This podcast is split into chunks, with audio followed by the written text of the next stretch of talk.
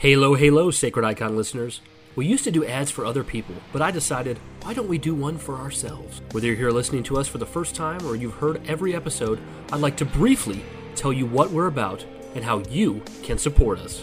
We have been doing this podcast since 2019, and with that has come lots of changes. We started as a primarily Halo-only show, but have evolved, combat evolved, over the years to talk about a wide variety of things in the realm of nerd culture. As you can imagine, we've made numerous changes to our platforms, usernames, and emails over the years, so now is the time for me to set things right and give the Covenant back their bomb. You can join our Discord by clicking the link included on our podcast feed. You can also send us an email or a voice message at sacrediconpodcast@gmail.com. We have a YouTube channel at youtube.com/sacredicon, and we no longer use Twitter or X or whatever else the kids are calling it these days. So if you see someone who looks like us there, just know it's not us. Lastly, you can support us on patreon.com/sacredicon and receive a bevy of bonus content.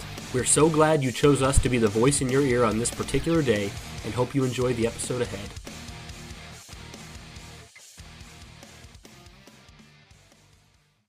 Hello, hello everybody, and welcome back to another episode of the Sacred Icon Podcast, where we talk all things Halo and all-encompassing everything, ladies and gentlemen. It's good to be back, especially today.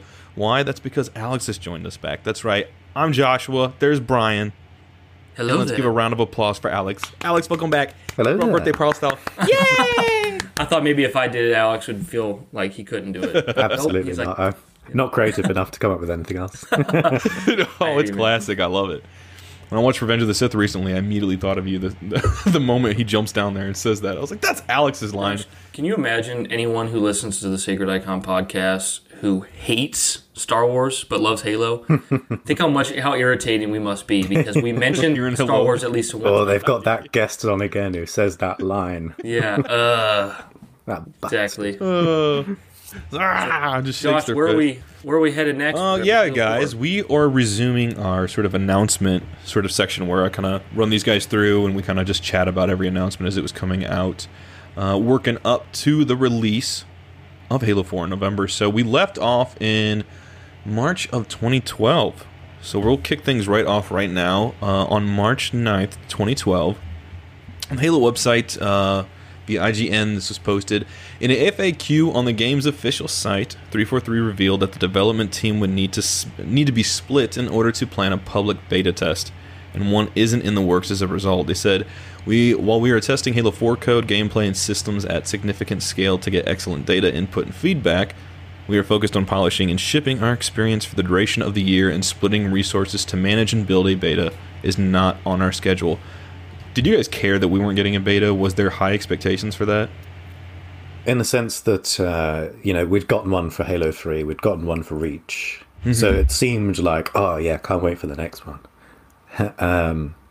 But knowing the context now of sort of what was going on at the studio in terms of, flying by the seat of their pants while recruiting all these people and everything, they probably didn't have the time and resources to commit to it. Right. I think it's... It's really kind of interesting. You can kind of see how the history works out here. Like Halo 3 and Reach had a beta, but not early enough to vastly change those games. And then you had Halo 4, which had no beta, and the most criticized part of the game was the multiplayer. So then with Halo 5, you had the extreme difference of here's the beta like a year before the game launches where we can make massive changes if need be. That's a good point, Brian. And then now I think we've kind of wrapped back around to maybe the Bungie style, it seems, with Infinite, where the team's pretty confident in what they want to do. They're not giving us a beta a year in advance, but it looks like we're going to have flighting to help out in the same way as a beta, but not massively change the how the game plays, which I think is good. It's not like they've got 10 years of feedback to work from or anything, right? Exactly. I think I appreciate where they're at now the most because... With Halo 4, it seems clear that, like, okay, maybe you could use a little more feedback. But then with Halo 5, it seemed like, we care so much about getting this right and appealing to the hardcore competitive crowd that they leaned... in one sense, I want to say great job because Halo 5 multiplayer is phenomenal and it is competitive. But they leaned so hard into making sure they got that right and appealing to what the competitive crowd wanted. I think there's a large... amount of people who felt left out by Halo 5's multiplayer being a little more sweaty and competitive and a little less fun and inventive like prior Halos. Yeah, definitely fair. I just picture somebody like out there just reading that there's going to be no beta and they're like, no! Just completely devastated and like, something's wrong at 343. They would be doing a beta if everything was okay. Well, do you guys, I'll say, to go on this a little bit, like, do you guys remember when betas actually were like a big deal? And they weren't just, I'm not saying this for Halo necessarily, but like betas now have become like just a marketing tactic more than an actual, you know, back. They're more like a sort of server stress test kind of thing. Yeah. More often now. Because I remember like when Halo 3 had a beta, it was like, holy crap, this is crazy. And then, you know, I wanted to be a part of betas from there on out. And it got to the point where... Oh, I got a copy of this Crackdown game with my copy of Halo 3 beta. That's the most attention I've ever gave to exactly. Crackdown. Well, I guess that's not true, but it wasn't. It got to a point like a few years after Halo 3 when I was playing my 6th or 7th beta for a game and I went, you know what? This is just standard part of the course anymore. This isn't a special thing. I don't need... Because for a while I was like, I need to play the beta because it's so unique and so interesting. Even if it was like Battlefield 3 had a beta, which I didn't even care about the game, but I was like, I gotta be in that because it's the beta. Yeah, I was much the same. I'd just try and get into anyone that I could because it was like something you looked forward to back then. Certainly. It was an healthy thing. I remember doing that for Modern Warfare when it was about to come out, and that was like awesome at the time to get in there. I got some like, I can't remember how I had to sign up, but I went through this process and I got in and I was able to get like one or two other friends in with codes, and I felt so fortunate. Like it was this like secret society of gamers that got to experience this. I got like some backstage pass or something. Yeah. It was awesome. I think the last one I did was the alpha for Anthem back in when that was happening. That was at the height of the game's popularity. I mean, yeah, before it shipped. Yeah, before it shipped. Oof, big oof. March 21st, YouTube, they on Halo, Halo's YouTube account, they released a video working at 343 Industries. I don't know if you guys remember this one at all, but I just wanted to say, like, pretty much the whole concept was everyone just talking about how cool it was to work there. And I mean, I know a lot of places kind of can do that and they can feel kind of fake, but it seemed like there was generally positive vibes, and I remember them talking about leaving work feeling like jazzed and wanting others to come for Halo but stay for like that kind of feel and vibe the company had. Do you guys remember that video? Yeah, what was interesting about this one was they showed this in cinemas. No shit. I went to go see Prometheus, and as I was sat down, like, looking forward to this cool, you know, sci-fi film of following on aliens, this showed at the cinema. I was like, holy shit, I just watched something Halo on the big screen. What? Yeah, there were two versions. There's one which has got this epic voiceover about how cool it is. And then I don't think I saw that one. That one's it's on YouTube. You should look it out. I'll send you the link. Okay. And then there's one which is just the music, which is just 117 playing. We got the one with the voiceover. but it's cool. It's got it tells you, like, you know, it very artistically illustrates sort of the roles that people have, the artists, cinematic designers, and everything. And it's sort of like a really nice distillation in 2 minutes of saying this is why it's cool to work in the game industry. I think it makes sense. There was a lot of excitement and passion there because this was something that was kind of hadn't been done a lot. The IP predated the studio created to make it. You know, these people came there to work on Halo. They were fans of Halo, where that's starting to become, I feel like, now correct me if I'm wrong, I feel like, Alex, you'll probably know if I'm off here, but I feel like it's mostly become a Microsoft thing to create a studio to handle an IP that already exists, because we got a Perfect Dark studio, a Gears studio, a Halo studio. Yeah.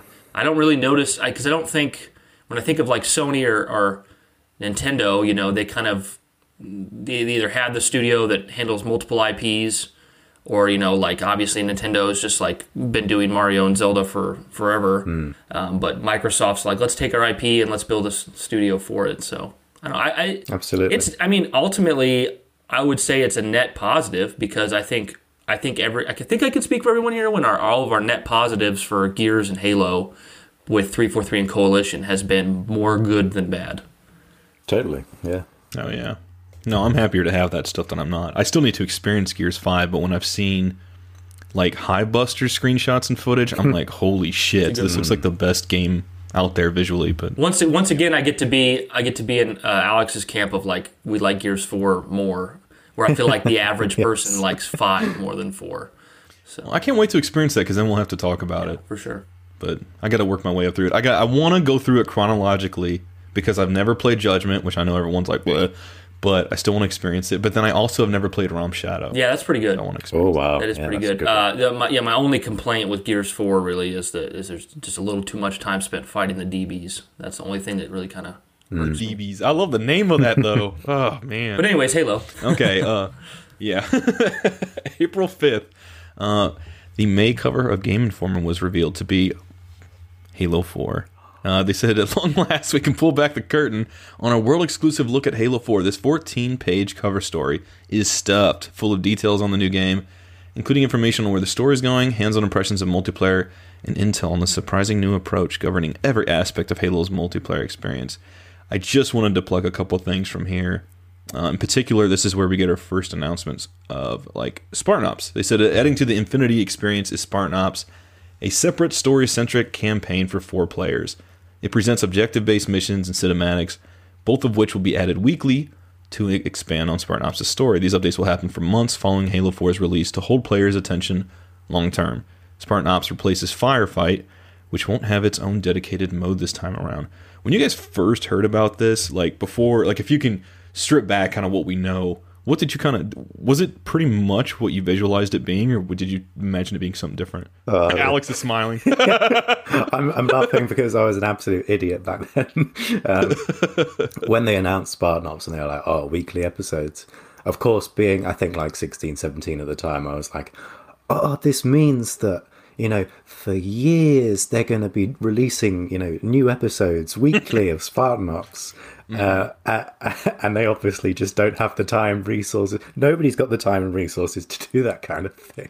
I thought, oh yeah, by the time we get to Halo 5, we'll have like 800 episodes. I worked all the math out. That would be great. Of course we won't.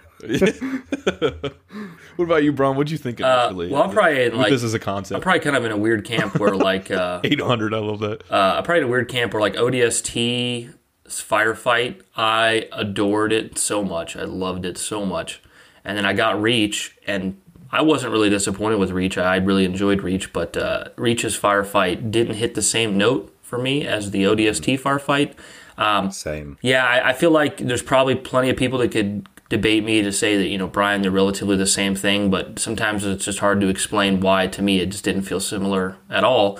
I think Reach is very sort of arcadey, whereas ODST is very strategic. You know, you adopt certain roles in ODST, where it's like, okay, so you need to be on plasma, and you know, we need to get in headshots. Somebody go get the heavy weapons, and there's no class system in ODST. It's an emergent part of the gameplay where you know, you have this end goal, which is probably unlocking recon armor in Halo 3. So you got to get that Vidmaster and Duel achievement. Yeah. So you just very quickly split off into, right, this is what we're going to do. And I feel there's a feeling there which just isn't in Reach. 100%. See, I said I couldn't put it into words, and then Alex is like, well, let me.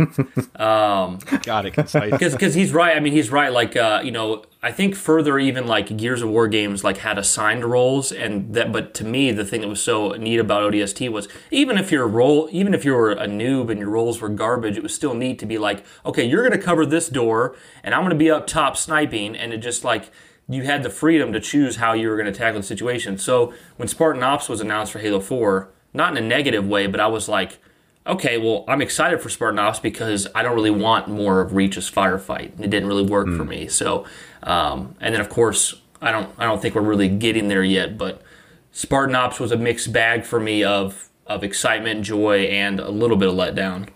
But ultimately, I'm happy that it exists. So. Yeah, fair. They said make new mistakes is what I always say, right? Yeah, rather than the same and I agree ones. With that. I definitely agree with that. So. Yeah. Another interesting change to Halo 4 is loadouts. Rather than everyone rolling out with the same weapons online, players bring customized gear into battle.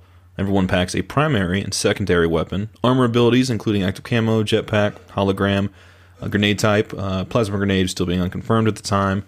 They said weapons still appear around the map, of course, but they appear in random spots via drop pods. And another interesting minor tweak, the respawn in Team Slayer is instantaneous rather than reliant on a clock. What did you guys think of that?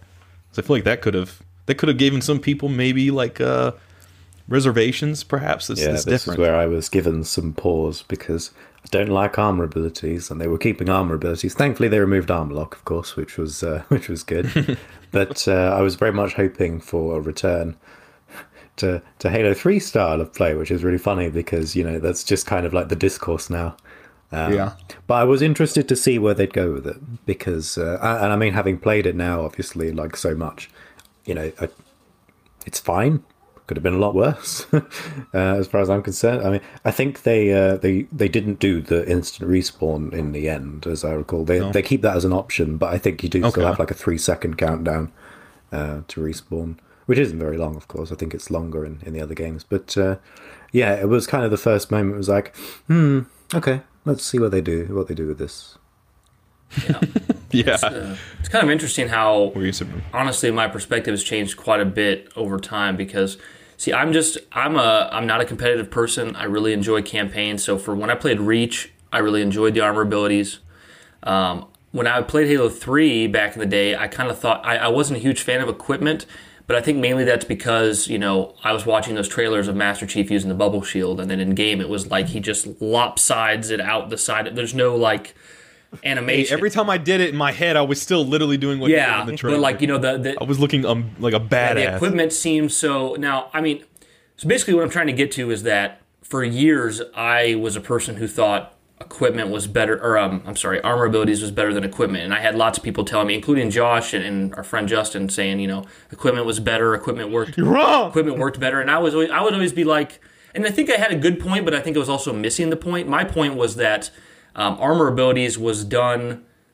It seemed like more time and effort went into them, their animations, the way they worked, their prominence. I think that's more. I think it's probably a fact to say that, you know. Armor abilities were more prominent to the gameplay. That's the issue that people had, was that they were so prominent. Yeah. So for me, and being more of a casual multiplayer person, I thought, okay, well, I like armor abilities more because they matter more. They're more time is put into them. But then the narrative became, well, at least with equipment, it was this kind of like a third pillar that you could use, but it also didn't hurt the gameplay. And then, of course, when Halo 5 came out, they did it. They chose to go about it a different way, where it's like, well, everybody has abilities, but they all have them at all times, so it feels nice middle ground. Yeah, and I really enjoyed that. And then when I played Halo 5, I was like, okay, I like Halo 5's way about it more than Reach's or 4's. And then now it seems like we're kind of circling back around to Halo 3 with Infinite, as far as, you know, we're going to have equipment that hopefully affects both sides when you use it, and it doesn't. It doesn't hurt the competitive nature. We can pop them tires now, which sounds amazing. Yeah, so it's the interactivity of it all that's so like appealing. Because I'm sure you saw the clip from Mince Blitz a few months ago where he's on Sandtrap. Yeah. Somebody throws down a bubble shield, and he just throws a grav lift into the bubble shield, which lifts it up, and he shoots him in the head with the sniper. I'm like, that's it. That's Halo distilled into 10 seconds. That was fascinating. How fun this series is.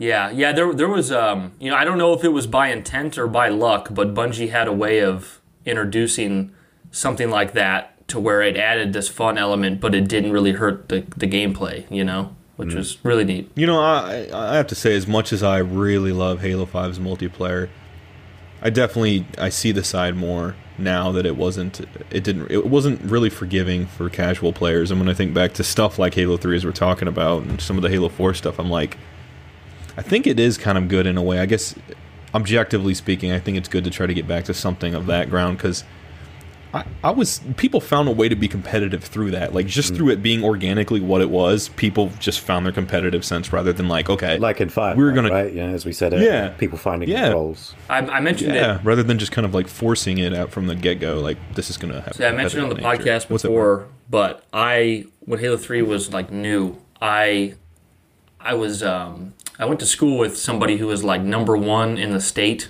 for Halo 3 competitive or something. And so for fun, nice. I versed him online, just 1v1, and it was on Sandtrap, and it was 1-50. And don't get me wrong, this is nothing like Mint Blitz's thing, and I suck at the game. But he played, and he was like, he had 30 kills on me. I didn't have a single kill. And you know, Halo 3 is still relatively new, so you know the equipment and stuff's new. Well, he was running around, or flying around in the Hornet, just killing me like nonstop. Well, I went into one of those little like kind of pyramid places in Sandtrap, and I picked up, I had a power drain, no, I had a grav lift on me, and then there was also a power drainer nearby, and he was circling the pyramid that I was in there hiding from him. So I put down a grav lift, threw the power drainer at the grav lift, it went up, disabled this hornet, and then he fell to the ground, and I stuck a plasma and killed him. And it was this most badass. Very nice, Brian. I lost with a 1 to 50. He had 50 kills. I had 1. But it was just like... Your kill was better than any of his. It was such a badass kill. And I'm like, man, you know, you hear about like grapple shotting banshees and stuff and just all this these emergent ways of gameplay in Infinite. And it just gets me excited, you know? One of my favorite memories on Sandtrap again is... I was up by the sort of the left side structure where one of the elephants is, where the trip mine spawns. And this banshee coming towards me, I'm thinking, you know, oh God, you know, this is the end. And so what I do is just like this random, you know, I'll throw the trip mine out at it. The trip mine sails right past the banshee. But at the same time, I hit the trigger. And I shot the trip mine as it flies through the air, and it literally blew up the banshee like right over my.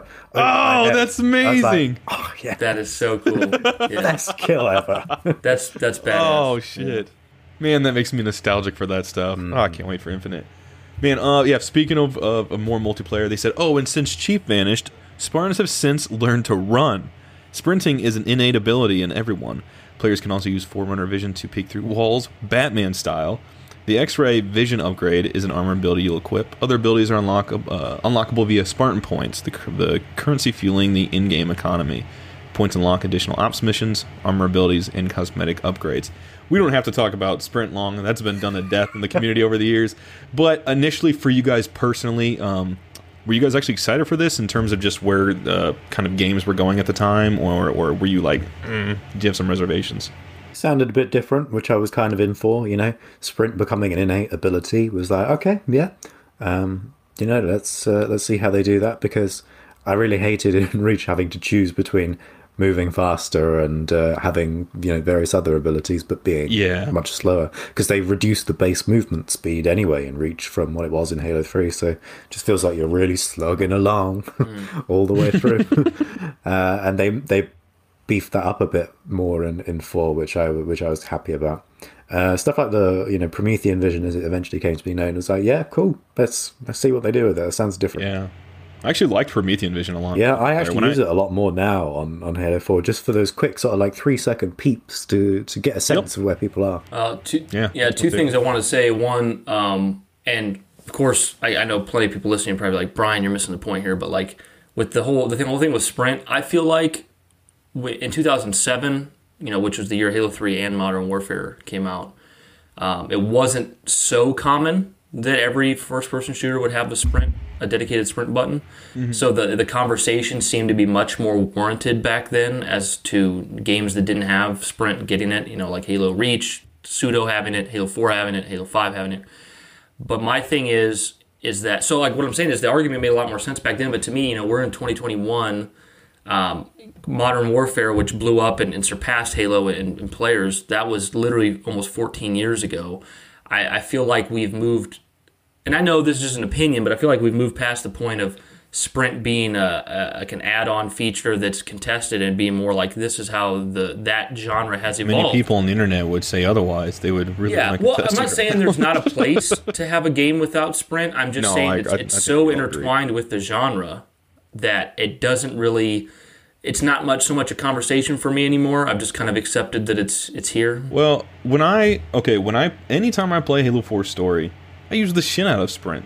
I mean, there's so many times I've had a vehicle like blow up far away from where I'm supposed to be getting to, and then I'm just like lugging it there after I've killed everyone, and I'm like, wow, this is so refreshing compared to all the times I wasn't able to do this in other Halo games. And then when I played multiplayer, I used to tell Brian all the time, I used to be like, sprint was sort of the face of what killed Halo to me, and I was so wrong about that. Anytime I played that multiplayer, I'm like, I mean, I use it, and a part of me is like, oh, I wish it wasn't there in its natural state before they kind of like... Well, to be fair, Josh, you said that during Reach and 4, where 5 makes a very... Did I? Yeah. Because I don't remember playing... You made a very good case. By the time we got to play 4, I think I actually got more multiplayer time in that than I did with Reach.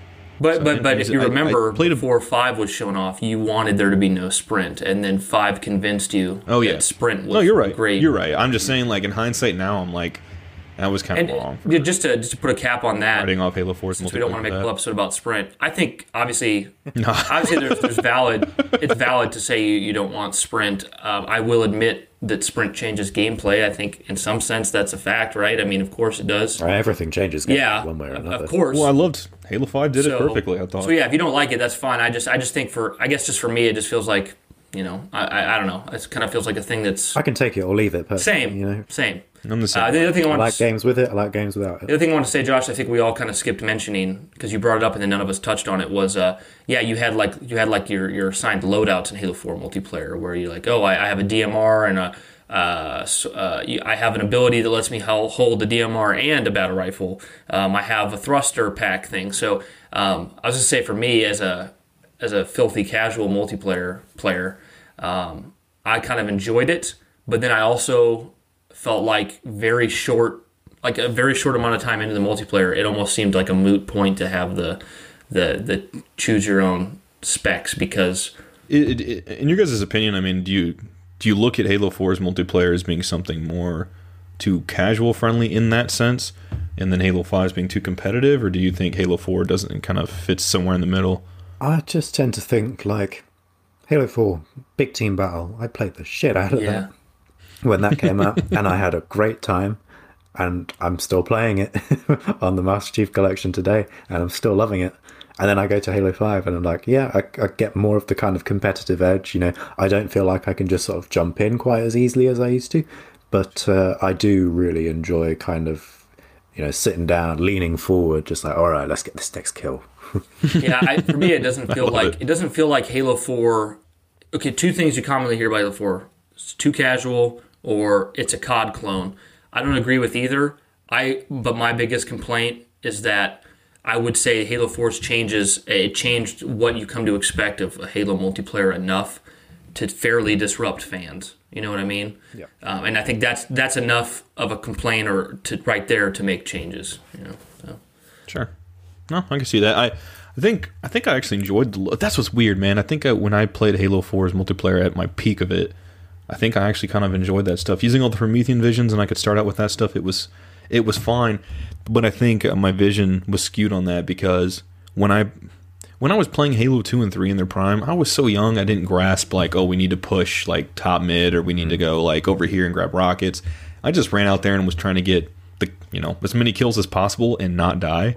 So when that was a thing, it wasn't until Halo 5's multiplayer where I realized, like, this is the way they sort of form your kind of characters and your objectives and stuff, is stuff I probably should have been doing when I was younger. I just didn't have the foresight, and plus I didn't care. Isn't it so odd how, like, despite issues with Halo 4's multiplayer, it still kind of maintained that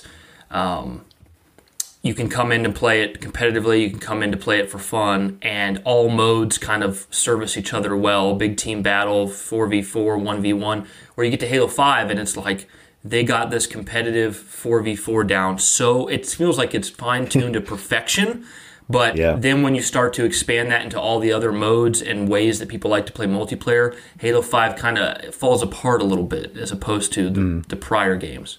The big team just isn't the same in 5 as it is in, like, 3 and 4. Yeah. No. Still good, but it's still that unique offering that Halo has, which I think a lot of games just, they don't capture in quite that same way. It's kind of... But, isn't it interesting how, like, I think Alex would agree with me for sure, Josh might as well, like, when I think of the Master Chief Collection, like, I feel like Halo 4 slots in there really well as a part of that, as a part of the franchise, as a part of evolution of how things progressed. Everything, the story, it just very much slots in there. And then you see, whether it's on purpose or not, you see how, like, Halo 5's kind of been like this redheaded stepchild, kind of off to the side, despite all of us here liking Halo 5 for different reasons, despite complaints. So it's just weird that, like, it's cool that 343 came into the game and made a Halo that fits so well with the series' legacy. And it really just worked, and it was a good continuation. And then their second effort is the one that kind of got out of the loop, I guess you could say. Mm. Well, that's what I liked about Halo 4's initially. Like, before 5 had come out, 4 was like the redheaded stepchild, it felt like, because of the feedback. And then Reach was for it. True. Yeah. And when they announced the Master Chief Collection to have 4 included, for me, I was like, okay, I'm actually really excited to really play through this again with like new eyes. And the fact that they're including it, but not like, it's not like they're being like, hey, this is our baby, here's the Bungie stuff, but we're going to make, you know, like, we're going to make the box art like Halo 4 themed-ish or something. Like, they didn't force any of that. Mm-hmm. They just let it be a part of it organically. And I think through me kind of just getting to work my way up to that through the campaigns, I was like, this is really fun to go from Halo 3 to you would not believe. It's really interesting to watch people play through it all for the first time, and then they come to Halo 4, and it really does feel like a natural kind of ending to that experience. You know, when you get to the end of that campaign where Cortana, you know, sacrifices herself, and the Chief is just left with his armor sort of being prized off him. There's a real sense of resolution in the experience you've had going from 1 to 4. Yeah, I 100% agree. Yeah, go ahead, Josh. Take us forward. Oh, okay. No, I was going to say, if you don't have... I had something to say, but then I completely... Sorry. It skipped past me. So. It's completely spaced? All right. Well, if you come back to it, just cut in any time. April 11th, they had the Vig Doc Composing Worlds. Mm. Neil Davidge and Kazuma Jinochi are revealed as the composers for Halo 4. Davidge, correct? And this was around the... Is it Davidge? What's... Davidge? Davidge? Yeah, I don't know. Well, I'm just making sure we get it right with Alex in here, guy who met him. Well, we're gonna get to that. Two quotes from this, and then I gotta pick Alex's brain so you guys can hear this story. Neil said two things I thought was interesting. He said, "It's intimidating to follow Marty's score. I think I can bring something fresh to the game." He also said, "It's not a revolution; it's an evolution of the past Halo scores." Mm. Alex, did you get to meet him? I did, yes, back when, you know, meeting people was a thing that we could do. Oh, yeah, that's not a thing anymore. What was it, 2019, yeah? That was the 7th anniversary of Halo 4, gosh. I'd written a piece about the music, specifically, because it's my favourite soundtrack in the series, of course.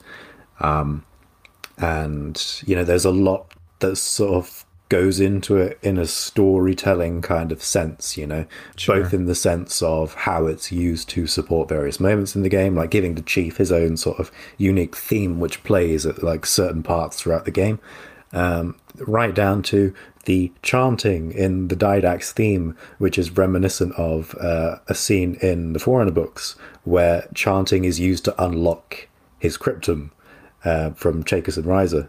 Mm-hmm. When they awaken him in that, so there's just like a lot of like layers which you know, listening to it, I think this is somebody who is like a big fan of the series who is making the music. I think he said in that Vidoc he had played them, yeah, something like that. When I spoke to him, yeah, he said, played all the games like multiple times. I read every book that I could find, anything and everything to do with Halo. So that was just really nice, because, you know, whenever somebody comes in, you just think, like, you know, what's their kind of familiarity with this series? And it obviously pays to have somebody who kind of knows very little about it sometimes. So they have that kind of fresh perspective. But I think with definitely. The kind of pressure that Ford was under, you did kind of want some of that, like, in-depth familiarity, because that's what 343 was going with. You know, this is going to be a much kind of deeper narrative kind of experience. So I wrote that. And I thought, I wonder... Nah, I shouldn't. But I will. I just sort of shot it over to Neil on Facebook. And he read it, and he was like, yeah, so I'm in London tomorrow, just doing a talk about this project I worked on with the BBC and NASA for the 50th anniversary of the moon landing, because I did the music for that. So we should meet up and have a chat. Man, so that's how it happened? Yeah. That's amazing. Yeah. Continue. So I had work the next day, and I said to my boss, "Is like, look, this has come up. I'm not passing this up."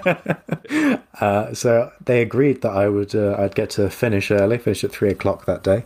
Immediately went to go get the train down to London, and I got to spend an evening with Neil Davidge. Alex, were you nervous or just like straight up excited? There was this moment where I was like stood outside the door to the hall where he's going to be doing his lecture. I just like screenshotted him because I saw him like, you know, just in the door. And I sent it to a couple of people. I was like, that's him, he's right there. That's so cool. There is that kind of, you know, that rising swirl of like, oh god, you know, you think when you're like going there, like, oh, that'd be fine. I'll just talk like a normal person, it'll be fine. Is there a more perfect scenario than writing that article and then it ends with you meeting him? I mean, come on. Right? Like within 24 hours. Very nice guy, yeah. I assume. Very nice, yeah. You know, they say never meet your heroes. Well, you know, a lot of the heroes that I've met over the years have been really nice people, which is like good to say. He was very, like, you know, interested and passionate to talk about this project that, you know, was like 7 years past him. You know, he hadn't worked on 5 or anything, but you know, he said that if he was ever asked back, you know, it was a difficult process, but he said that he absolutely loved it, and if they ever asked him back, he'd go back in a heartbeat. Did he share any of his? You guys heard it on Sacred Icon, man. That is awesome. Did he share any of his like history with the franchise, or was he a fan of the games prior? Or? Yeah, so when he used to work with Massive Attack and that back in the you know, basically from their inception, when they were like waiting to do gigs and that, every time they weren't doing something, they would just go in, they'd be playing Halo, they'd be going through the campaign together. Nice. They'd be like shooting each other up on Blood Gulch, Coagulation, you know, the experience that we all had, right? Yeah. So that was just really cool to learn. When you left that, how were you feeling? Did you have like this sense of like highness, like this euphoria of like, oh, I just met him and it went amazing? Yeah, it was strengthened by the fact that I hadn't had dinner that day. Yeah. I'd sacrificed having a meal so that I could just, you know, look, I was in that room for a good like 3 hours or so. And I was like, oh, that just happened. Dude, that's fantastic. Yeah, you know, to hear that. Wow. And it's funny how, see, on one hand, I have the benefit of I'm somebody who always liked Halo 4's soundtrack. I know a lot of people didn't or were upset with it because it wasn't Marty. I always liked it, but it's funny how hindsight works. And I think a lot of times it's better to admit to ourselves that we were wrong about something later than to double down on just something we don't even believe anymore. Because despite me really enjoying Halo 4 soundtrack, when Halo 5 started kicking up and they started talking about how they're going to try to get back to more familiar themes and sound closer to Marty's work, I was somebody in, you know, the audience going, okay, yeah, this is what we need to do. Like, yeah, this is right. This is definitely what we need to do. We need to get back to how it sounded. This is definitely going to be better than Halo 4 soundtrack just because it is going to sound more familiar. When I was completely oblivious to the fact that Reach and ODST already had soundtracks that didn't sound anything like the trilogy prior, yet, you know, just because it was the same people doing the music, they got a free pass. But, you know, now when you look at it retrospectively, it's like if you see 4 as another, and of course, I guess you can make an argument that, you know, 4 is a part of the same through line that 1 through 3 was, so people might want a more familiar theme, and that's fair. But when I look at 4 as its original soundtrack, next to things like ODST as its original soundtrack, Reach as its original soundtrack, I adore Halo 4's soundtrack. And I think if I could find a way to pry that nostalgia away from me, I could see it being my favorite, like Alex's, because I love it so much. See, my perspective there is like, I've always found it such a weird thing for the fan base to sort of politicize as like a you know, as an old versus new thing, because ultimately what it needs to be is it needs to be music that suits the project.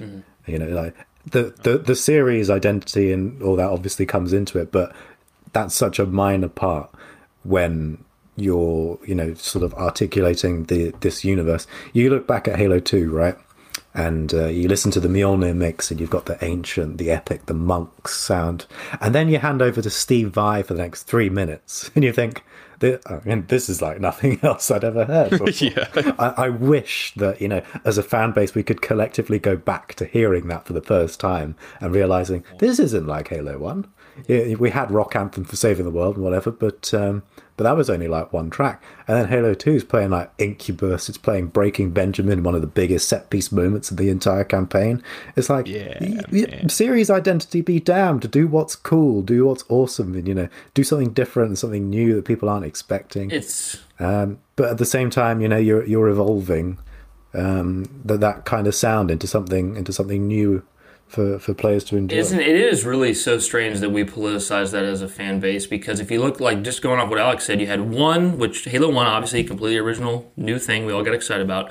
But then Halo 2 already makes these big changes. Well, then for Halo 3, you hear Marty behind the scenes saying how basically for Halo 3 he wanted to kind of land this plane on a good note, so he kind of used the same things he's... Greatest hits? What?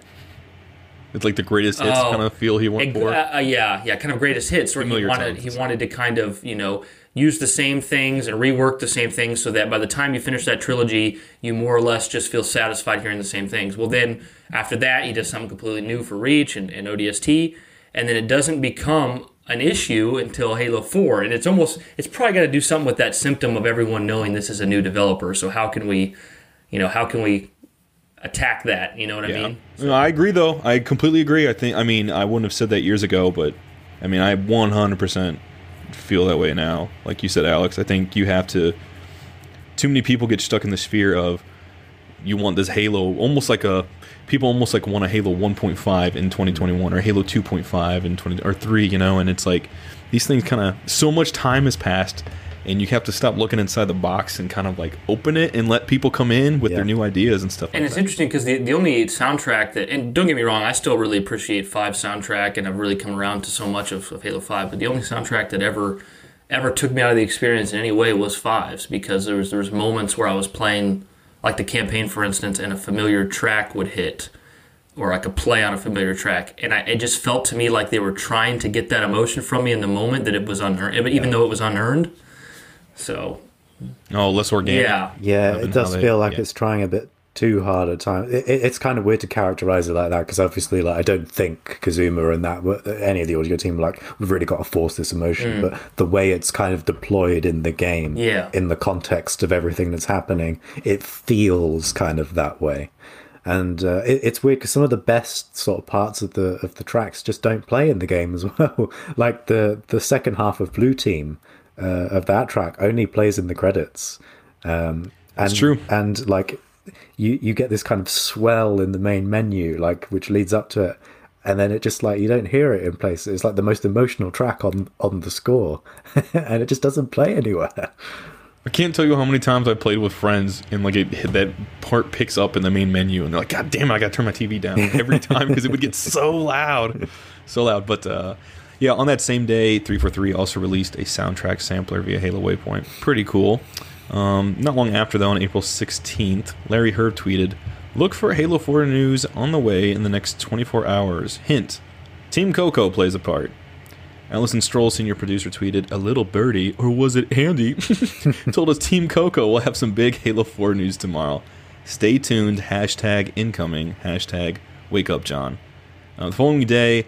Conan O'Brien's Halo 4 voiceover remote video was released, and in this, just a broad concept for you guys listening, Conan was on there kind of badgering Frank and Kiki, just being Conan O'Brien, and then he and Andy were revealed to have recorded lines for Halo 4. What'd you guys think of that stuff, that video, and just that whole thing? Super good fun. I do want to just quickly pop back to the soundtrack samples, which were really... Oh, yeah, go for it. This was actually part of my experience of getting really excited for the game. I'd seen this animation somebody had made of this fleet of Forerunner, like, key ships and that, just taking off from this world, you know, launching off into space, and like one of them cleaves through this Covenant ship as it like rises, and it's set to the music of, you know, the sample that they'd released. That sounds cool. Fits like perfectly. Just built in my mind, you know, again, that image that Halo 4 was really going for, of like the ancient, mysterious Forerunner world and everything, but reawakened, like, you know, coming back to life, and you know, you like picture that every time you hear some of that now. Yeah, definitely. I think it was a mix of Awakening and Arrival that they used there, and I was just like, "Oh, this is this is it." Just see Alex's face right now. He's like, "It's so fucking good." It's like that gif of James Franco from Spider-Man 3. So good, so good. But yeah, what did you guys think about the Conan? I watched this recording dialogue. I watched this live when it happened. See, I made the mistake. I'm pretty sure, because you corrected me an episode or two, Alex, but I thought this was the first time we saw Halo 4 gameplay for some reason.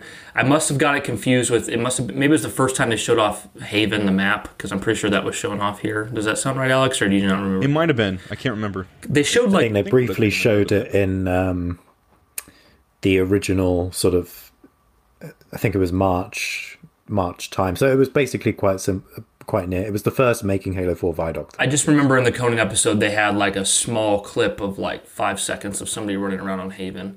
But anyways, you know, I'm not going to pretend to know how it went on behind the scenes and maybe it was all part of the show, but like it just seemed like mainly Frank, honestly, just seemed uncomfortable there because, you know, Frank is I think it's just comfort. Well, you know, Frank is well-spoken and he's passionate about the universe, and obviously because it's Conan and that's what you expect from his show, everything was kind of made to be a joke. And I think Kiki kind of rolled with it decently, but, like, I felt like Frank was like, you know... Kiki's got a great poke. Yeah, but Frank seemed like, you know, how the hell did I get in this position? Something I hold so dear is now being mocked by this red-haired buffoon. But which I think was before he started doing the Clueless Gamer stuff. Like, I think when I rewatched this, I could kind of see the writing on the wall for some of that, because he's like, who is the Master Chief? And then they explain all this stuff, and he's like, what? Almost like Boston ass, you know, like, trying to process what the hell all that I guess is. Like when you're so used to, you know, you're surrounded by hundreds of people at the studio who are all like very deeply involved in your universe, and you've been franchise development director, you've been really sort of like pioneering the next couple of years of the story, this deep understanding, and then you meet somebody who's like, what the hell is a Master Chief? Yeah. And then they actually show Conan, at the time we didn't know this what they were showing, but they show Conan in the opening with Halsey, and it's like blanked out so that the viewer watching Conan can't see it, but he's watching this, like, you know, for us Halo fans we're like, oh my gosh, what is he watching? I just wish I could see. Is that Halsey? Yeah, is that Master Chief? But Conan's just like, oh, you know, he's just making jokes about the scene, and I'm just thinking like, now, I'm probably wrong. For all I know, Frank was having a great time, and he's a huge fan of Conan, but the whole time I'm just picturing Frank go, like, I want to kill this guy. Like, it's just a super serious scene where Halsey talks about, you know, mental emotions of Chief, and you were mocking my baby! Yeah. On the same day, a press release heralded the return of Master Chief and promises the next installment, aiming to set, quote, a new standard for blockbuster interactive entertainment, and states that Halo 4 will launch worldwide on November 6th, 2012. When you guys first heard the release date, I think it was already confirmed initially that it was going to be coming in 2012. Was that correct? Yeah, I thought so, yeah. Like when they first showed the initial trailer. Yeah, because they had the whole, like, here's Halo 1 anniversary, 2011, and then next year, Halo 4. So. At this point in time, when pre-orders were still more like a thing physically, I mean, I know they still kind of are, but way more than. Were you guys instantly like, I have to pre-order this right away? Or were you like, cool, this is coming out this year, can't wait. I'll pre-order it later and see if they have any announcements about. See, I'd been burned before with Skyrim when I pre-ordered that, because Game didn't give it to me on release day. They gave it to me the day after. I had was to that wait. The mail or like it was? Yeah, it was in the mail. I had to wait. I had to wait until Saturday to play it rather than Friday. Sickening. Very excited on that school day to go back home and play Skyrim, which I'd hyped myself up to high heaven to play, and everyone else was. Yeah, I looked at my friends list. I was like, well, I'm the only one not playing it. That's sad. No. So I was like, oh man, you know, pre-ordering is going to be a nightmare. For Halo 4. Thankfully, I had the opposite experience with Halo 4 because it arrived a day early. Ooh, very nice. Oh shit, there you go, karma coming back around. I was the first person playing it on my friend's list. And everyone's like, how did you get it early? Your hype was through the roof. Like, my dad works at Microsoft. Yeah. There's still, like, I still have old tweets, which somebody sent to me. Of like really horrible BlackBerry kind of camera footage of me playing on like Forerunner and Requiem that I sent to a friend just to brag that I was playing it and he wasn't. Nice. That's awesome. That's awesome.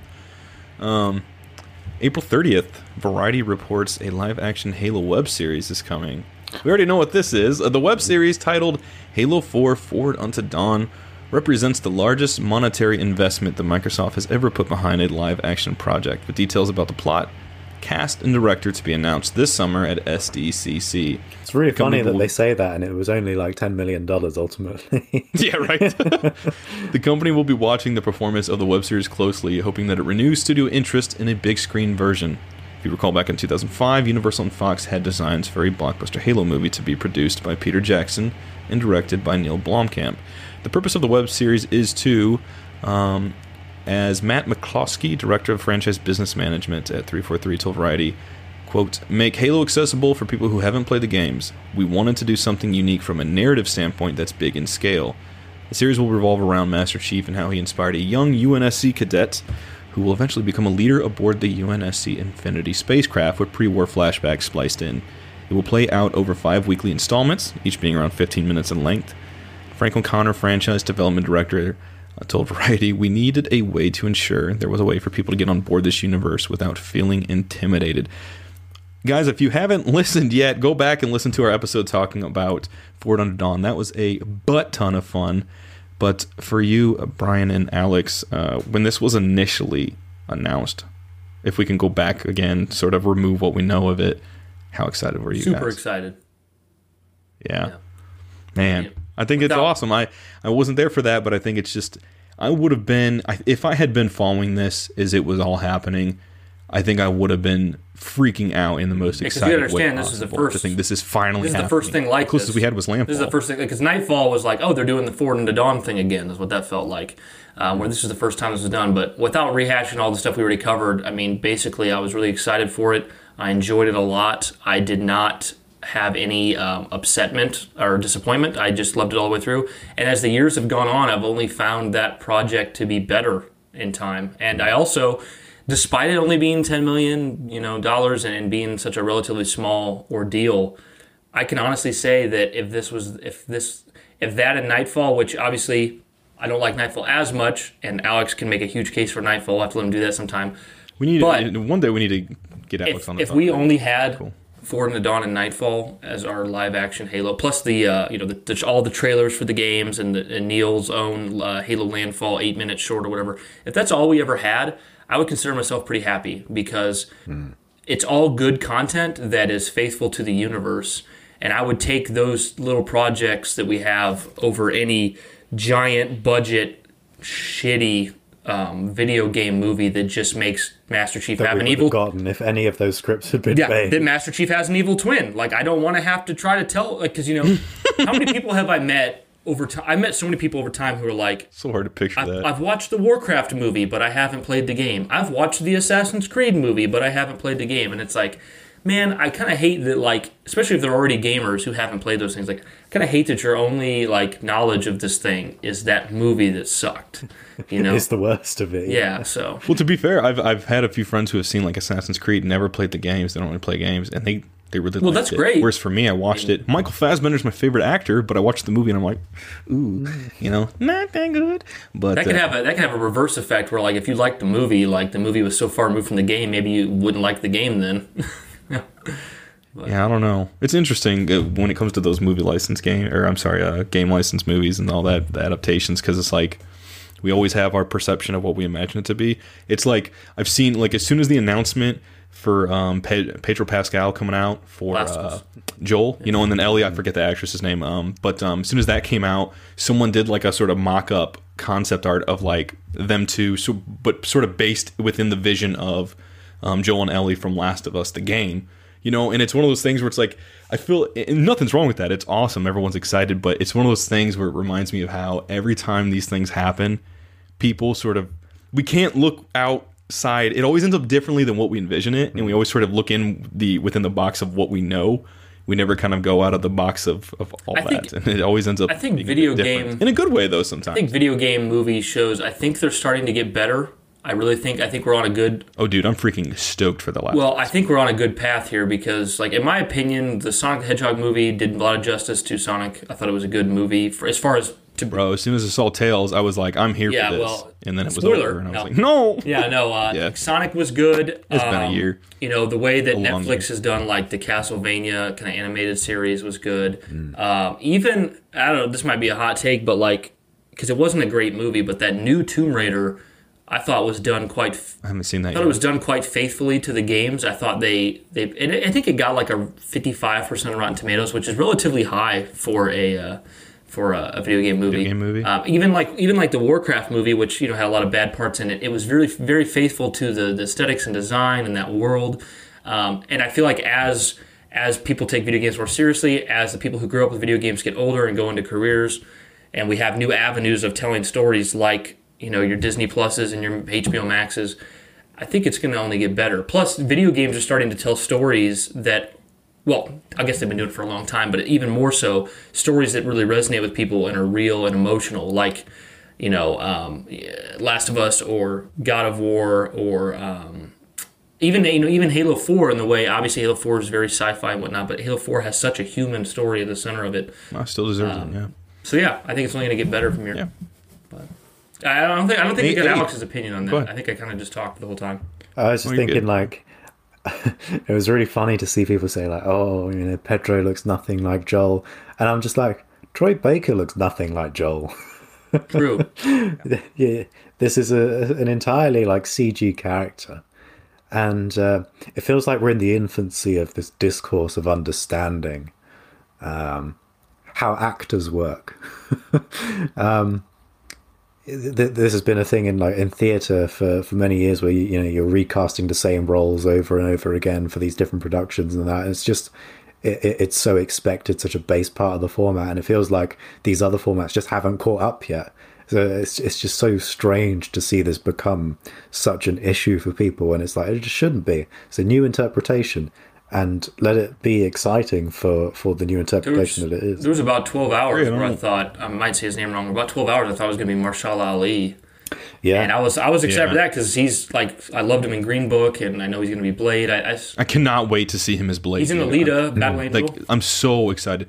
Yes, I loved Alita. But yeah, I think there's a... It's funny because it's always certain types of things that really upset us, because you notice how many people are upset by who played Romeo in ODST. Do you know who played Romeo in ODST? Good old Nolan North. Nolan North, like the one black dude in ODST.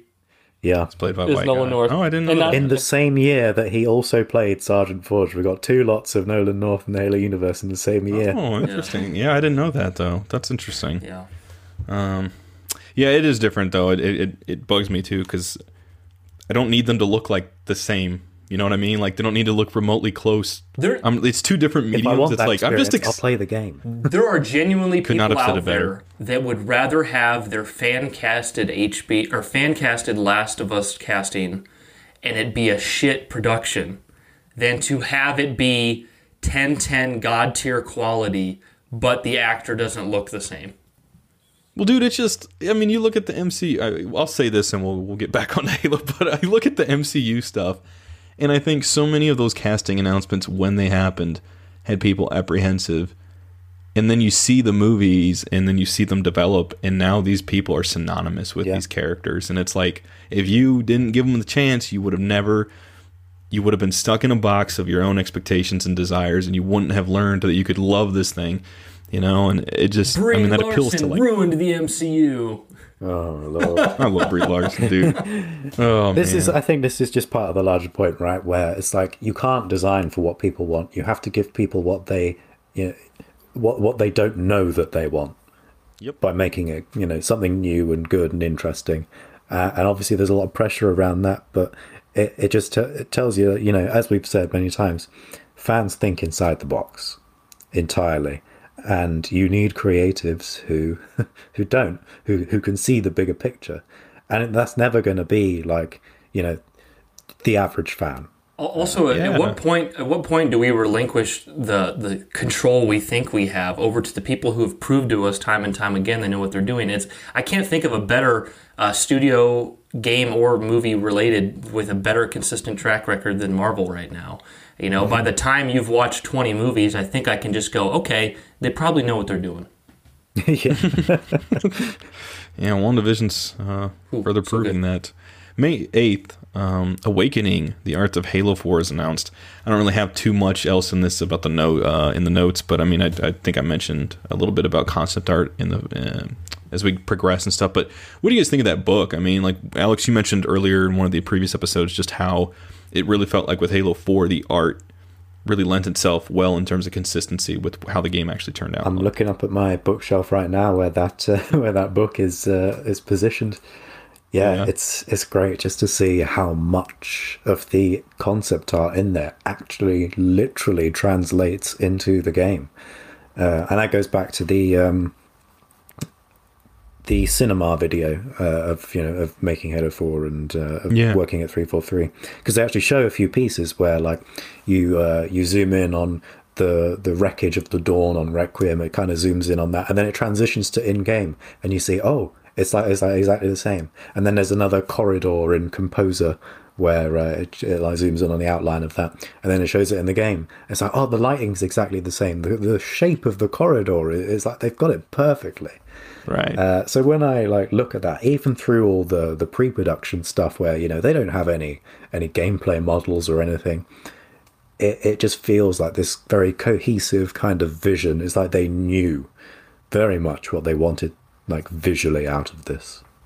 Yeah, and they stuck with it, it seems like. Yeah, absolutely. They committed. What are your thoughts on that, Brian? When the game came out, the Brian in 2012, was he like, I don't care about this extra stuff, or you were like, no, I wanted everything? Well, I mean, I wanted everything. I think I'm going to touch on this like real quick, because I don't want to turn to a sprint thing either. But I think it's so interesting too that we're going back to sprint. No, I'm not going back to sprint. I'm just saying the other hotly contested issue about Halo is the art style. Sure. And so, but I'm going to say, I'm just make a flat statement. I think all the criticisms about wanting Halo to adhere to a certain art style, I think they're fair. I think it's fair points. But I just have to say, for me personally, I loved Halo 4's art style, and I loved 5's, and I loved Bungie's. So it was never an issue for me. And this is, I don't want to sound like, because like some people like to do this thing on the internet where they go, well, it didn't bother me, so none of you should be bothered either. That's bullshit. Like, that's not fair. I think it's very fair that you're bothered by it and you want, and it's probably a good thing that Infinite's returning to the classic art style, and I very much like Infinite's art style, but it was just one of those things that never occurred to me. Like, I'm just like, Halo 4 looks great. Halo 5 looks great. I mean, I think if I had to say, I'd say Halo 5 didn't look as I liked 4's design better, but... Mm. Ultimately, I just enjoyed it.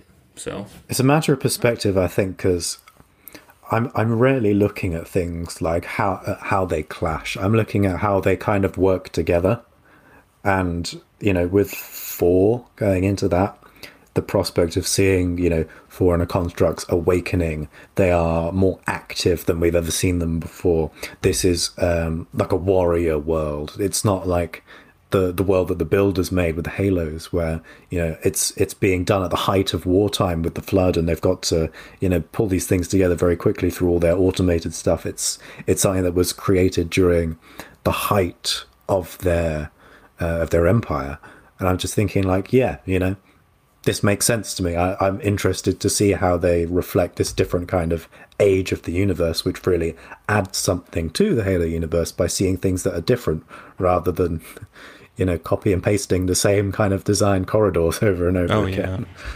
And I never used to like art books too much, but as I've gotten older, it's like essential if I really enjoyed the core experience of whatever this form of media is. Like, I love getting to see sort of the theater of the mind sandbox they were playing around with, and seeing what kind of translated and what didn't, and it's just fun. You can all place your chips. Force Awakens did so much shit with theater of the mind on your bingo card.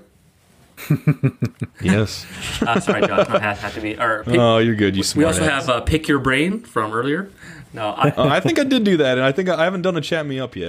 We'll have to design an actual bingo card. We did that. Take a shot every time. We've done a hello there as well. Oh, hello there. Yeah. May 14th, they said, this is interesting. This was on an IGN article. You guys are going to remember this, I've no doubt, but I don't recall this at all. They said, the wait for Halo 4 has been arduous for some. Xbox 360's most significant exclusive in 2012 doesn't come out until November 6th. Leaving legions of Halo fans. Whoops, I got that cut off a bit. Leaving Halo fans hungry for some new information. Microsoft has obliged in an exceptionally clever way, emailing 32 separate pieces of the same image to ardent fans of the series in messages titled, Your Piece of the Halo 4 Puzzle. The pieces were numbered X32, allowing players to pull together their imagery on forms with all the applicable components of the puzzle. Do you guys remember this? I stayed up all night on the Waypoint forums, watching this thread unfold as each piece of the cover kind of came together. Oh, that's why I love doing this stuff. Yeah. I think it must have been like 3:30, 4 in the morning that, it actually like came to fruition. My eyes were just like, oh. But it was all worth it because I absolutely loved that that concept art, the cover art of the game. Yeah. I think the I'm actually not sure which is my favorite, so I'd have to think about it. But I think there's an argument there for Halo 4's front cover being the best in the series.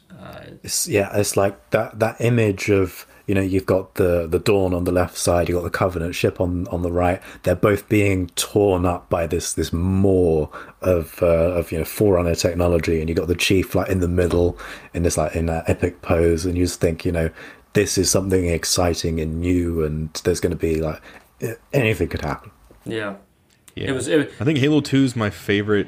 Halo 3 is probably my favorite game. Halo 2 is probably my favorite cover, but Halo 4 is just, man, it's right there because there's so much going on, but not in a way that's overwhelming on that image. You know what I mean? Like it pulls you in. I'm like, what's going on with all the destruction and everything that's kind of going on around? Yeah, you know, it's funny. I'm sure many people listening can relate to this. Like, are you ever like such a big fan of something that you think to yourself, okay, I'm probably the biggest fan of this within 100 miles. Like I gotta be. But if you go far enough, there's probably someone out there who's a bigger fan than me. Well.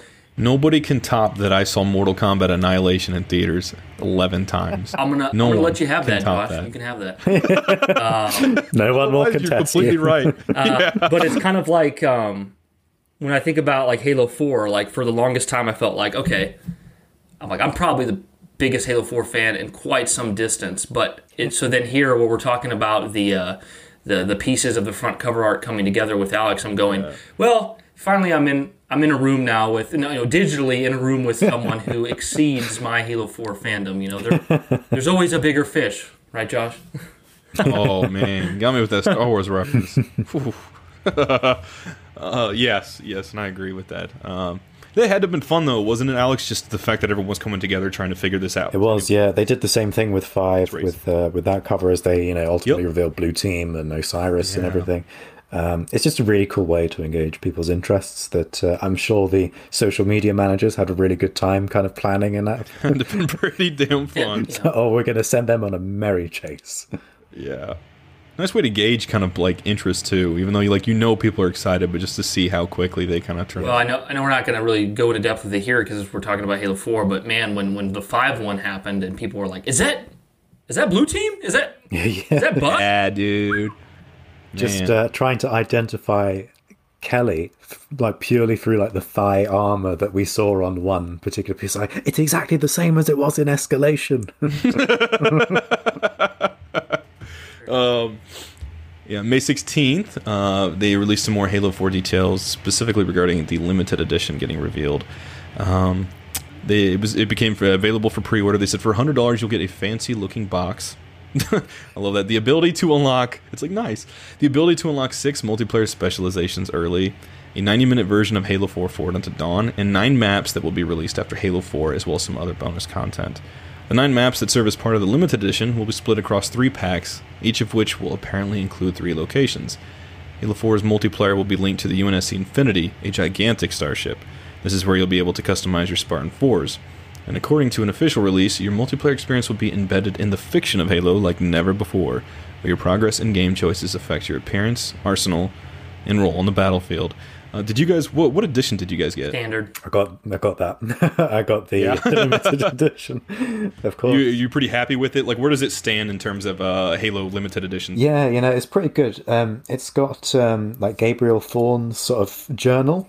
It's kind of a journal. It's not quite as like in depth and detailed as Halsey's, but it's got all these cool little tidbits about life on the Infinity. Like, you know, there's a cook off and stuff like that. It's just like it builds this sense of kind of humanity.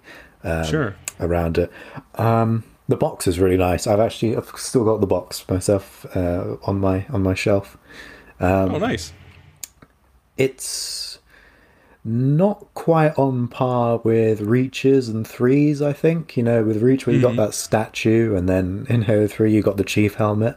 And I just think those are like really special kind of things to give to players. So I'd probably put it about third, I think. Okay. Over there. Yeah, what about you, Brian? I'm not huge on collector's editions. I don't usually get too much, even though I think the items are cool. I usually don't get too much out of them.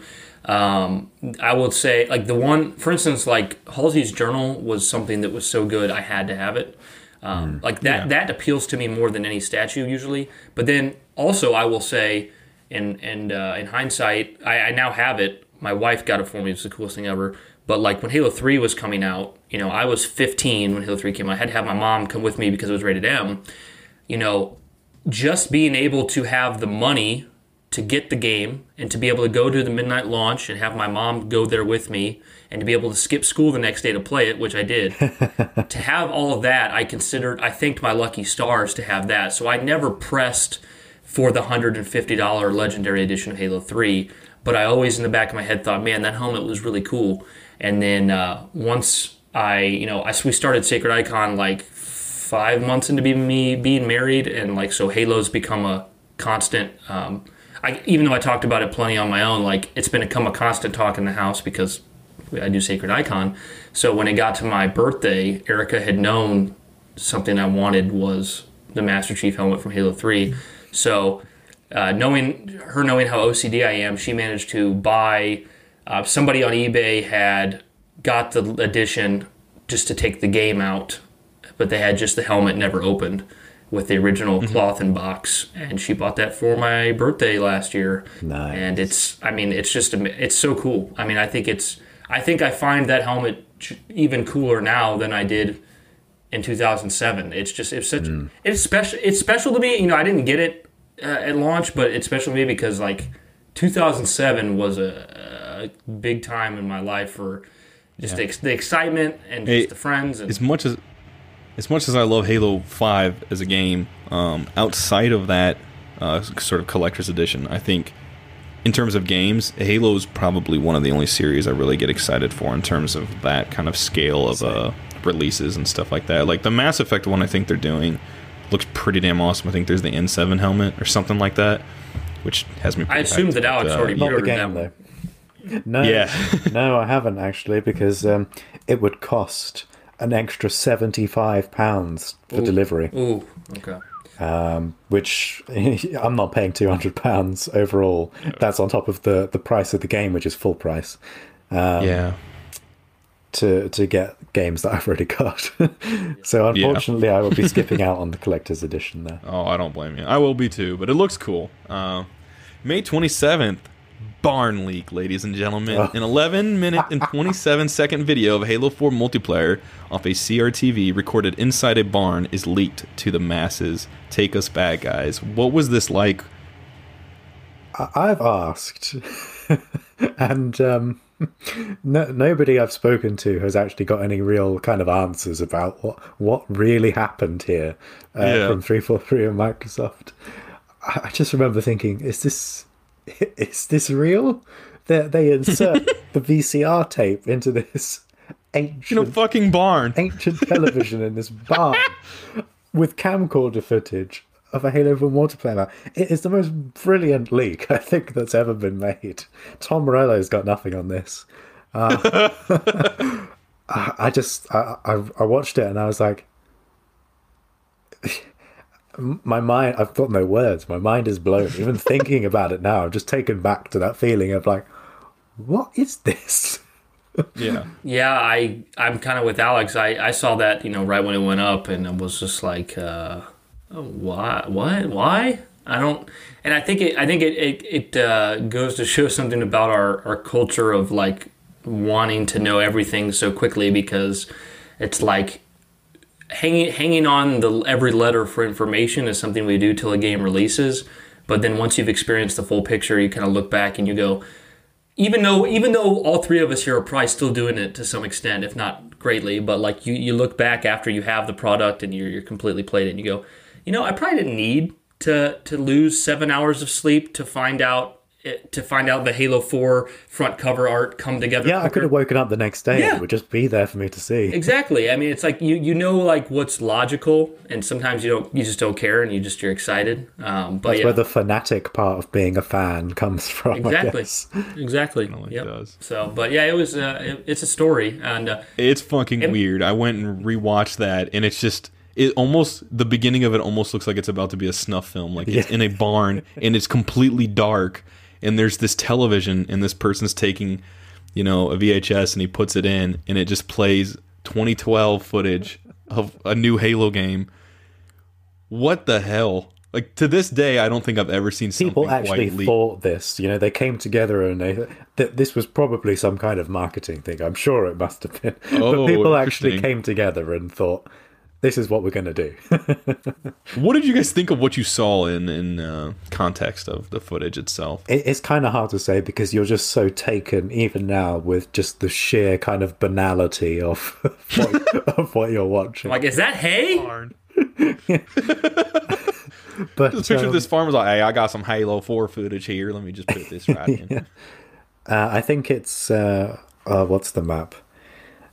I'm thinking of its original name, Warhouse, but it's called something else in the game, and it suddenly left my mind. It's the one with the giant sort of mech in the middle. I think I know what you're talking about, but I don't know the name as well. But it's just a cool multiplayer match where they show off the abilities and everything. I just realized how we figured this out. We need Alex to write an article about the barn leak, and then he'll get to meet with the barn linker within 24 hours. There we go. He's just as a guy with overalls. It's a guy with overalls. He's like Jimmy John's. Like, hey, I'm gonna be a little late. I gotta hurdle up the cattle, and then let's meet for a glass of milk. Eventually, he shows up at some Comic Con in the future when the pandemic's not going on. Some Halo Fest or whatever, or New Outpost Discovery, and he's there in his overalls, and he gets on the mic. I bet it was Frank. What's up, fuckers? It was just Frank.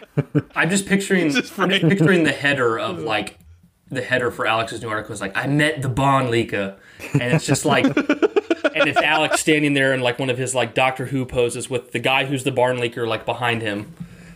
Beautiful. His eyes are just glowing. Yeah. Yeah, and it's just everyone's impressions. He's just the nicest guy. You couldn't ask for a nicer Bond. If anybody at 343 happens to hear this episode of the podcast, and you want to do something extra for the marketing of Infinite, do a retro barn leak. Give us... You make sure you use a VHS. Give us a new barn leak. Yeah, give us an Infinite barn leak. That'd be cool. So. What's that going to be? In the DVD player now? I don't know. Maybe it could even go further back. It'd be Betamax or something. Oh, God. Jesus, that's getting really hipsterish. Oh, that'd be amazing. May 31st, retailers begin revealing pre-order bonuses by way of weapon and armor skins. Did this affect you guys? I know you guys are more campaign focused, but was at this point in time where you guys I gotta have it all, in terms of a completionist, or you're I can do without that kind of stuff? I was more I could deal without it. I did think okay, which one's got the coolest kind of helmet that I might be interested in, because they had the Locust helmet and the Deadeye helmet, and I really wanted the Locust helmet, which I think only HMV did. It might have been another place here in the UK, but I didn't end up getting it. I think I got the BR skin, the Arctic one. I can't remember. Oh, okay. It wasn't really a big deal. I figured they might release it later on or whatever, but I just thought, there's plenty of armor in the game. Surely. I'll there's happy. A lot. Yeah, I never really was too big into the pre-order skin stuff. I actually remember buying Portal 2 when it came out at launch at GameStop, and it came with a pre-order code to let me have special skins for the co-op mode of Portal 2. I can't remember the name of those two bots in Portal 2, the co-op mode, but it was special costumes you only got. Well, I immediately took the code and threw it up on eBay for $20.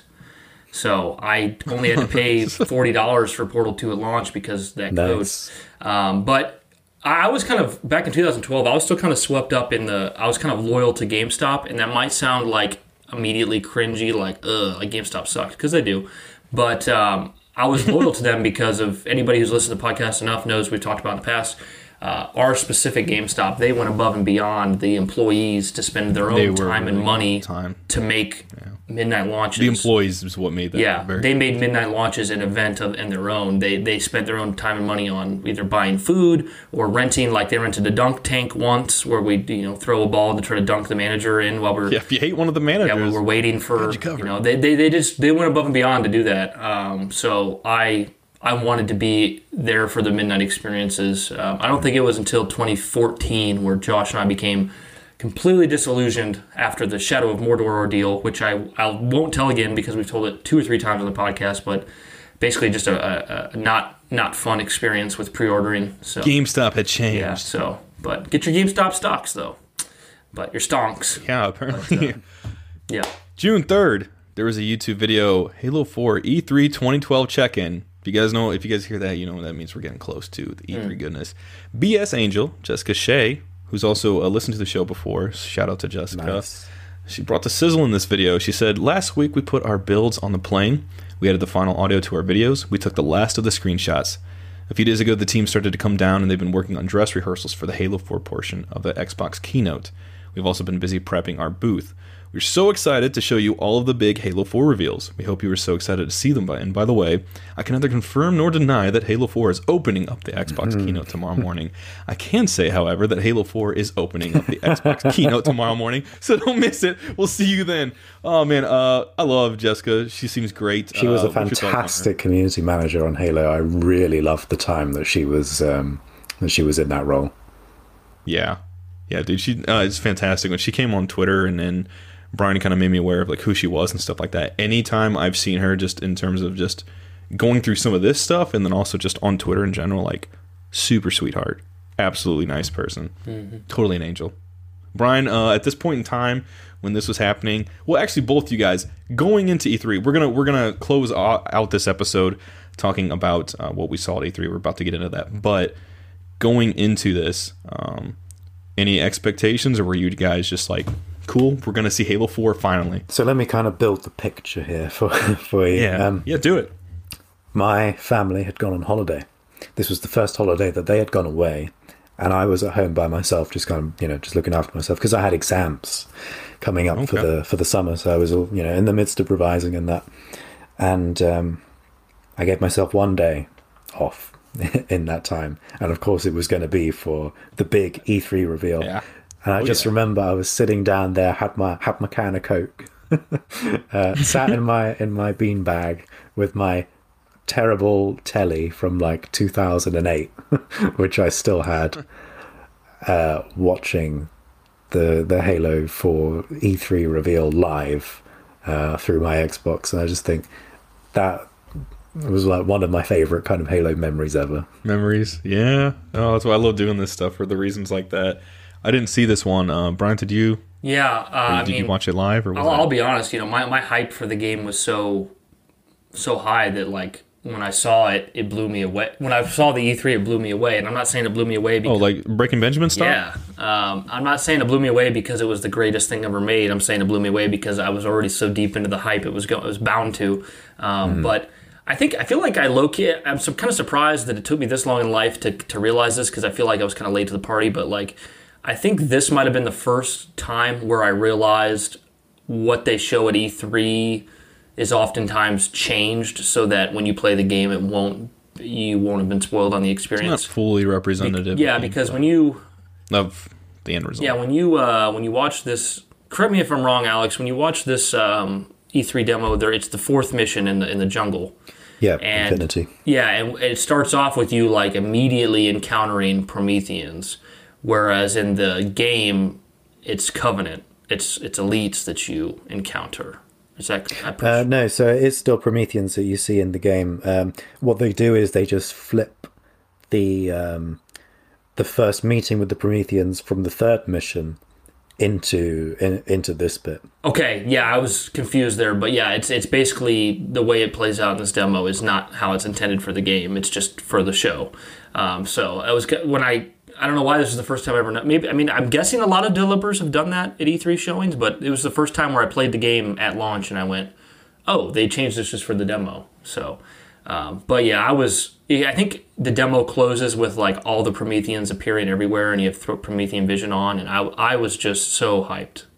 I've since gone back and rewatched that and like I paused it like frame by frame, and they go idle when once they spawn in. Like you just don't notice it when you're there, because the camera like obviously moves quite fast and there's action when the Chief's moving in that. But those knights all spawn in and they go into their kind of idle pose. It's just really funny to see that now, because I never noticed it for like years and years watching it. One of those few things only Alex would notice. Yes, exactly. That's awesome, though. Yeah. So, yeah, we'll get right into that. June 4th at the Microsoft press conference at the Los Angeles Convention Center. Guys, I got a little bit of reading to do, so cut in at any time. Interrupt me. It actually opens up with this live-action trailer. And this man on the podium says, "It's been 4 years since the end of the war, and today we send forth a vessel designed for battle." At this point, you see the shot of the Infinity, but now repurposed for peace. Home to 17,000 of our best, our brightest. At this point, you see like a shot of Del Rio being called over to the war table. It says, "This is the culmination of human achievement. The first time in a generation, we commission a UNSC starship meant not to wage war, but to peacefully advance the cause of mankind through discovery of new worlds." And as this is happening, you start to see the ship exploding, crew members dying, and as, you know, there's a shit ton of screaming, and as this ends, it fades to black, and you hear, "Mayday, Mayday!" And then it cuts to the gameplay, and you see the Infinity crashing. Cortana and Chief now see this as we cut into it, and you see that big orange ball in the sky, and it just takes off. And to go over this, as it cuts to gameplay in first person, I'm going to give you guys a quick overview of this, and then we're going to pick their brains. So there it is, Brian. For the bingo card. We see Cortana in her heads-up display, and beyond the crashed Infinity ship, we see Chief and Cortana make their way through this dense wooden terrain, and we come upon a pack of Covenant. And this is our first look at gameplay, and as an elite is just about to strike at Chief with the energy sword, he's, like, vaporized. As Cortana and Chief ponder the origin, a light off to the right blinks out of existence. Soon after, Chief comes into first contact with the Promethean crawlers. Cortana, describing them as some kind of defense AIs, warns Chief to stay sharp. Engaging with more, the crawlers quickly begin to retreat before a Promethean knight drops onto Chief with its face opening to reveal an almost skeletal-like bone structure. Engaging now with the knight, it spawns a Promethean watcher. Chief attacking, he's quickly overwhelmed as the knight spawns a shield to deflect shots, and upon throwing a plasma grenade, is quickly snatched up by the Watcher. I hate those fuckers. Hovering around the knight. It's Chief, though, so not soon after... They landed a really great shot, which I can just tell that they must have rehearsed time and time again. Yeah, dude. They throw the grenade, the Watcher grabs it, and then they kill the Watcher as it spawns in the crawlers, and then the grenade detonates and kills the crawlers. Yeah. He manages to take down the knight and the Watcher having fled. And Cortana points out it having dropped something. Chief picks up the Promethean light rifle, and it's here we get our first look at their weaponry. Cortana says, "I recognize its design. It's Forerunner." In pursuit of the Watcher now, the duo comes into contact with more Prometheans, and the light rifle is put to action. Defeating this enemy pack, Chief then picks up the Promethean scatter shot, but no sooner than he does, another knight comes flying off from his left before disintegrating under the power of the shotgun. Del Rio cuts into the HUD feed saying, "Mayday, Mayday, Code Red." Hostiles attempting to gain entrance to the Infinity Bridge. The duel's pace quickening now, they soon realize they're not alone. Amid fog they're unable to see. Cortana then switches to Promethean Vision mode, and in the vein of Predator we see the heat signatures of crawlers. As Chief tracks the crawlers and knights forming above him, different members of the UNSC can be heard screaming at the horrors of first contact with these new enemies. As one of the knights lunges at Chief, a voice screams, "They're everywhere!" And we cut to black. Afterward, we're shown a couple different shots of some of the landscapes we'll be seeing before seeing the image of Cortana as she says, "I was put into service 8 years ago. AIs deteriorate after 7. Cut to more shots of brief gameplay footage, cut back to Cortana shouting, "I will not allow you to leave this planet!" That's exactly what she sounds like, by the way, guys. As the words "An Ancient Evil Awakens" flashes up on the screen, voices heard saying, "Reclaimer." Boom, ladies and gentlemen, right there. What did you guys think about that? Take me back to that point in time where you guys like, wow, this is better than busting a fatty. I mean, it had to have been an incredible experience to get to see this. When I rewatched this, it was amazing. Yeah. I was like, I'm ready for this game to come out now. So the immediate kind of comparison that always came to mind was... you know, at the start of Reach, where there's that army soldier who very boredly says, "The Covenant are on Reach. Repeat, the Covenant are on Reach. Alex looked dead inside. And I just think that, oh God, anything would be better than that. And then obviously you see this demo and it's like, oh, emotive performances. It's like being back in Halo 1 with all the, you know, the kind of the quirky Marine sort of like dialogue. Yeah, and dude. The sense of like momentum and emotion and that going on. And I was just like, oh, I'm so taken with this already. when Del Rio, you know, and he's like, when the Infinity's crashing down, it's actually a different line delivery that they use in the game, in the final game. But here he sounds much more like panicked and everything. It's like, oh, this is good stuff. Yeah. But the actual sort of unfolding of the demo, they couldn't have chosen like a better thing to show off, I think, of this game. Yeah. As this kind of debut look into, you know, the weapon sandbox, getting our brief glimpse at the light rifle and the scatter shot, you know, when he first picks it up and it assembles in his hand, and you see that animation for the first time, it's like, ah, oh, this is, yeah, I want to use that. It looks fun. Yeah, you know, just the way how they sort of like escalate everything, how it unfolds, and then how it ends with that really cool trailer, the glimpse at you know, these huge epic environments, banshees flying around and Prometheans in various locations, Cortana completely losing it, and then the Didact at the end. It's just it was like everything. Kills. Yeah, it was like ticking every single box that I wanted to see of this game.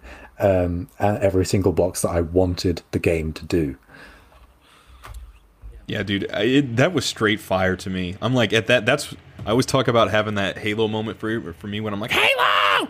When I watched it, that was it for me. Yeah. If I had been there in 2012, I think I honestly would have had to like go to message boards right after and just see what everyone was thinking about this and just get involved. I was so glad that this opened the show because I, you know, I wouldn't have paid attention to anything else. I was going to say, what did you do after? Were you like, okay, that's enough, I'm going to go talk about Halo stuff? Yeah, I did watch the rest of the thing, but my mind for the next hour was still just Halo. Yeah, if you, yeah, back in our archives, we have an episode of the episode where we watched the Halo Infinite gameplay live reveal, and yeah. It's one of our oddball episodes because we didn't want to release it as an actual episode because it's really poor quality. Because after Josh and I watched the Halo Infinite opening, Josh continues to try to put on a show while I just talk about Infinite through the rest of the whole thing. And I'm, well, to be fair, I was excited to see what they were going to show off, and at that point, Brian was just like, yeah, literally like you, Alex. He's like, okay,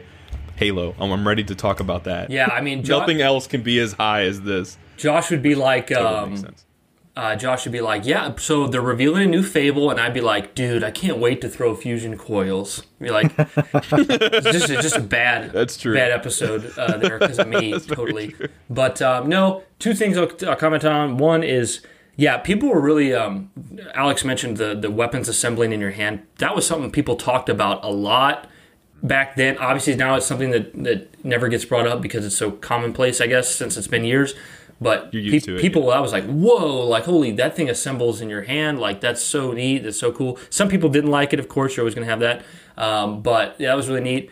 But the thing I just kind of, just listening to you talk, Josh, about it, and I'm thinking about, you know, just almost chills when I watched that trailer, and, like, when Cortana's screaming, I'm like, this looks emotional as heck. I love this. This looks like they're doing bold new direction. There's just so many, it's not just Halo. There's so many games and movies where you want them to go somewhere with it, and they never seem to do it. And you're just like, why don't you go there? That's so interesting.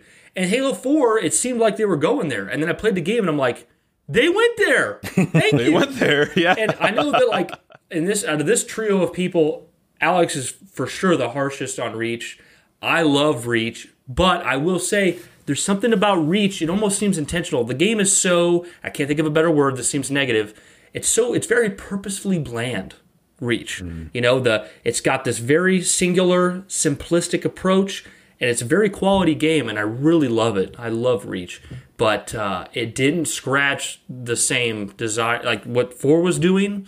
It was so much. You feel like at that point in time, you were just ready to see what was next? Yeah, I mean, it was... Not really go back necessarily, but kind of just go forward. Yeah, I mean, and Alex has already touched on it. Like, you know, Reach, and it also kind of it messed with the lore and stuff like that. And it was like, you know, with Halo, I kind of felt like, you know, when I finished Halo 2, I was like, wow, that was a lot going on there, a lot to take in.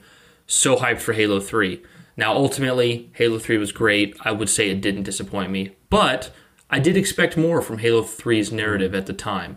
Halo 3 very simplistically and somewhat elegantly landed the plane of that arc. No wonder why I like it so much. Yeah.